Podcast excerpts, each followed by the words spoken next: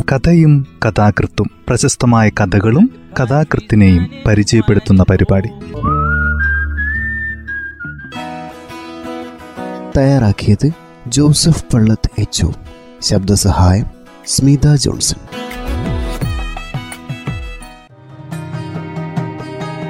കഥയും കഥാകൃത്തും എന്ന ഈ പരിപാടിയിൽ ഇന്ന് സി വി ബാലകൃഷ്ണന്റെ കരിമ്പിൻ പാടത്തെ ചാറ്റൽ മഴയിൽ എന്ന ചെറുകഥയാണ് പരിചയപ്പെടുത്തുന്നത്. സി ബി ബാലകൃഷ്ണൻ മലയാളത്തിലെ പ്രശസ്തനായ എഴുത്തുകാരനാണ്. ധാരാളം ചെറുകഥകളും നോവലുകളും അദ്ദേഹം എഴുതിയിട്ടുണ്ട്. അദ്ദേഹത്തിന്റെ കരിമ്പിൻ പാടത്തെ ചാറ്റൽ മഴയിൽ എന്ന ചെറുകഥയാണ് ഇന്ന് പരിപാടിയിൽ. കഥ ഇങ്ങനെ ആരംഭിക്കുന്നു.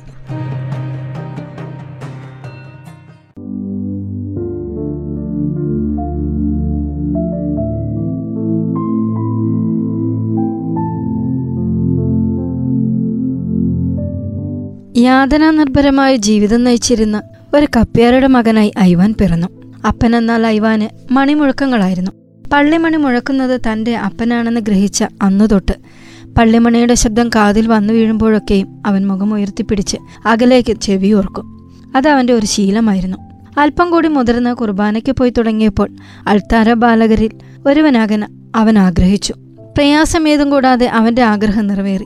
കുർബാനകൾ സൺഡേ സ്കൂളുകൾ മരണാനന്തര ചടങ്ങുകൾ വിശേഷാൽ കുർബാനകൾ എന്നിങ്ങനെ ബാല്യദിനങ്ങൾ കടന്നുപോയി. അതിനിടയിൽ കരിമ്പിൻപാളത്ത് വെച്ച് സൂസൻ എന്നൊരു പെൺകുട്ടിയുമായുള്ള പരിചയപ്പെടൽ. ഇരുവരും ഒരു മഴക്കാലത്ത് കൂണുകൾ അന്വേഷിച്ചിറങ്ങിയതായിരുന്നു. ചാറ്റൽ മഴ.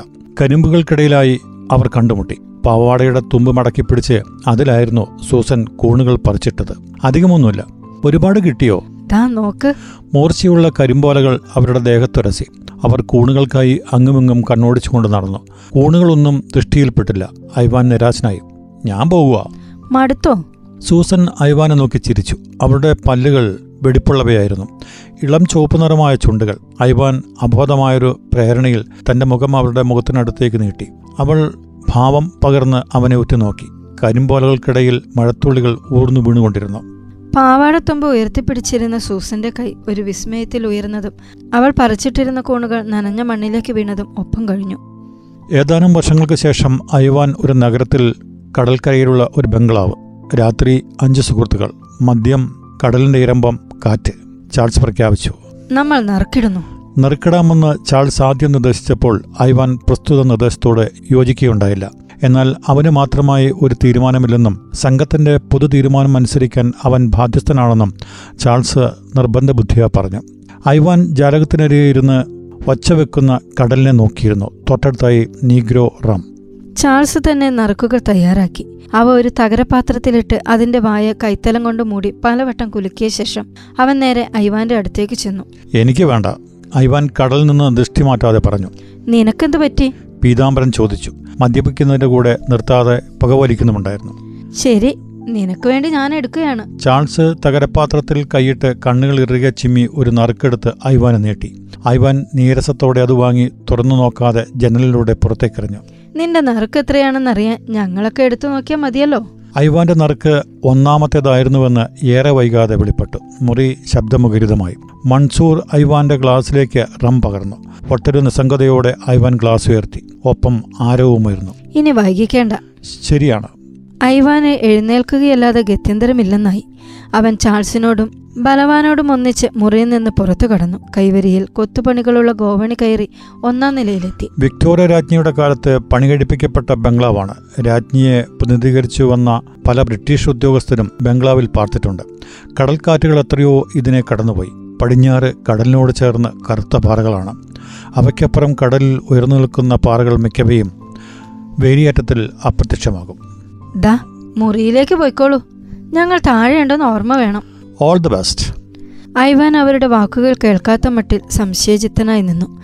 ചാൾസ് അവനെ മുറിയിലേക്ക് തള്ളി വാതിൽപ്പാളികൾ ചേർത്തടച്ച് പുറത്തുനിന്ന് തഴുതിട്ടു.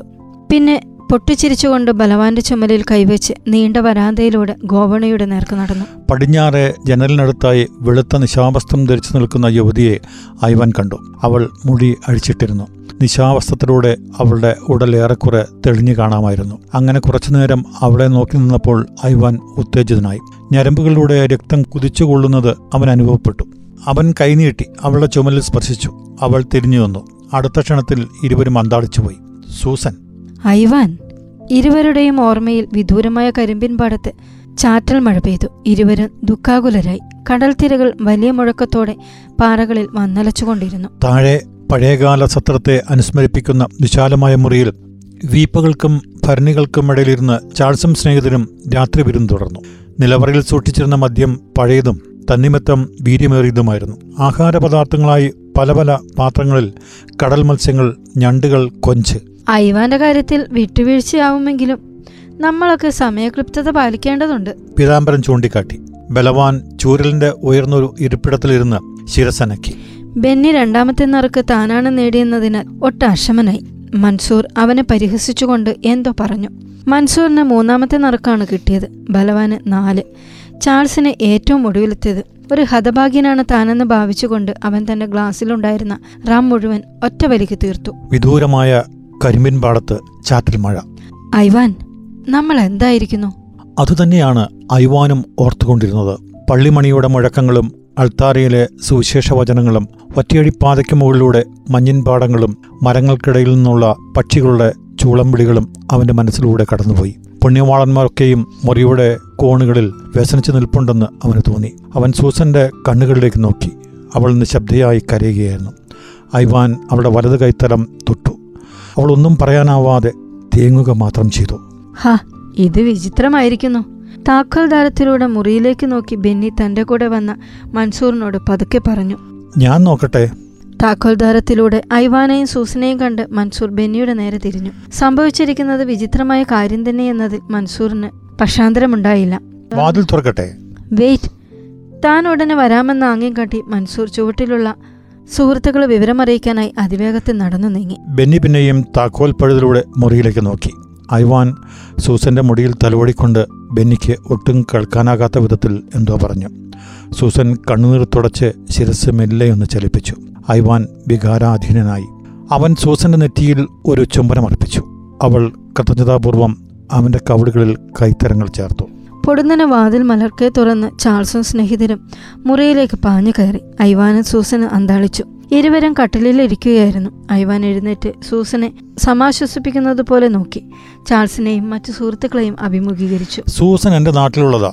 എനിക്ക് ചെറുപ്പത്തിലെ പരിചയമുണ്ട്. കുറെ കാലത്തിന് ശേഷം കാണുകയാ. അത് ശരി. നിങ്ങളിപ്പോ പഴയ നാട്ടുകാര്യങ്ങൾ പറഞ്ഞിരിക്കുക അല്ലേ? താഴെ ഞങ്ങൾ ചിലരെ കാത്തിരിക്കുന്നുണ്ടെന്നുള്ള വിവരമെങ്കിലും വേണ്ടായോ? ചാൾസ് ഞാൻ പറഞ്ഞത് നിനക്ക് മനസ്സിലായില്ലേ? ഉവ് നന്നായിട്ട് മനസ്സിലായി. താൻ നീ ആ ഉടുപ്പെടുത്തിട്ടേച്ച് താഴോട്ട് പോയാട്ടെ. നേരെ ഒത്തിരിയായി. സൂസനെ തനിച്ചു വിട്. പിന്നെ ഞങ്ങളെന്തോ ചെയ്യും? ഇനി ഞാനാ. താൻ താഴോട്ട് പോ. ഐവൻ ക്രൂതനായി. എല്ലാവരും പെട്ടെന്ന് മുറിവിട്ട് പോകണമെന്ന് അവൻ ആക്രോശിച്ചു. അവർ പരസ്പരം നോക്കി. സൂസൻ ഐവാന്റെ പുറകിലെത്തി. അവന്റെ ചുമലിൽ കൈവച്ചു. ആ സ്പർശം സ്പർശമറിഞ്ഞെങ്കിലും അവൻ അതിനോടകം ശത്രുക്കളായി മാറിക്കഴിഞ്ഞ സുഹൃത്തുക്കളിൽ നിന്ന് കണ്ണെടുത്തില്ല. ഐവാൻ ശാന്തനാകൂ ഐവാൻ തിരിഞ്ഞു നോക്കി. വർഷങ്ങൾക്ക് മുൻപ് കരിമ്പിൻ പാടത്ത് പെയ്ത ചാറ്റൽ മഴ ഒരിക്കൽ കൂടി അവന്റെ ഓർമ്മയിലെത്തി. ചാൾസും മറ്റു നാലുപേരും ക്രോധാവിഷ്ടരായി മുന്നോട്ട് നീങ്ങുകയായി. ഐവാൻ വികാരവായ്പോടെ സൂസനെ തന്നോട് ചേർത്ത് പിടിച്ച് അവളുടെ ചുണ്ടുകളിൽ ചുംബിച്ചു. താൻ പറിച്ചെടുത്ത കോണുകൾ കാൽക്കലേക്ക് വീഴുന്നതായി സൂസൻ അറിഞ്ഞു. കരിമ്പിൻ പാടത്ത് ചാറ്റൽ മഴ തുടർന്നു. കഥ ഇവിടെ അവസാനിക്കുന്നു.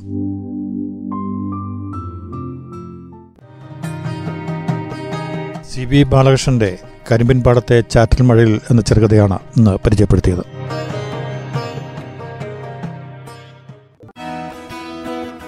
തയ്യാറാക്കിയത് ജോസഫ് പള്ളത്ത് എച്ച് ശബ്ദസഹായം സ്മിത ജോൺസൺ.